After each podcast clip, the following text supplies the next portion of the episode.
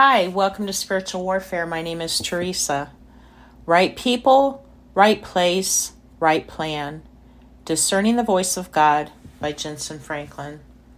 The Lord had said to Abram, Leave your country, your people, and your father's household, and go to the land I will show you. Genesis 12. Geographical change may bring spiritual promotion. God knows when it's time to move on, and He admonishes Christians not to get comfortable where they are. In 1 Samuel 16, Samuel was weeping because Saul had lost the kingdom. God came to him and said, How long wilt thou mourn for Saul? Seeing I have rejected him from reigning over Israel, fill thine horn with oil and go for I have provided.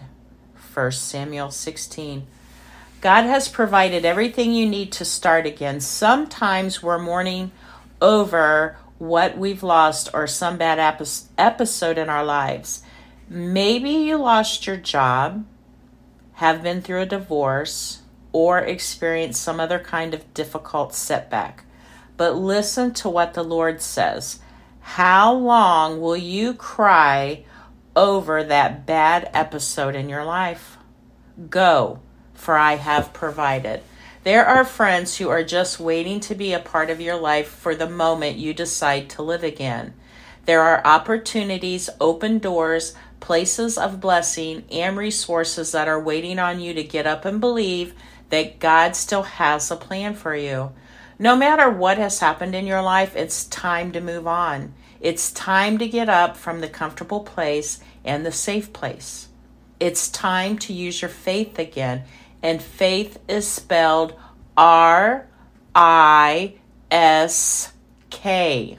What happened to Abram when God called him to leave the place where his father died? This man was 75 years old with a thousand people depending on him, yet he turned to his wife and said, it's time for a geographical change in our lives.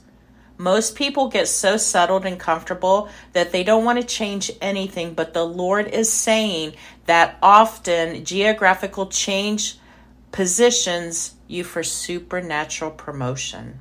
Just think of Abraham, Moses, and Joseph. God called all of them to geographical change, but in each case, it brought about a significant spiritual promotion. You've got to listen so that you can hear the new orders, the new instructions that God has for your life. Pray with me. Lord God, I pray that you will destroy the fear of risk that is in my heart and replace it with faith in your Son. Keep me open to geographical change as you lead me to the right place and reveal to me more and more of your exciting plan for my life. Amen.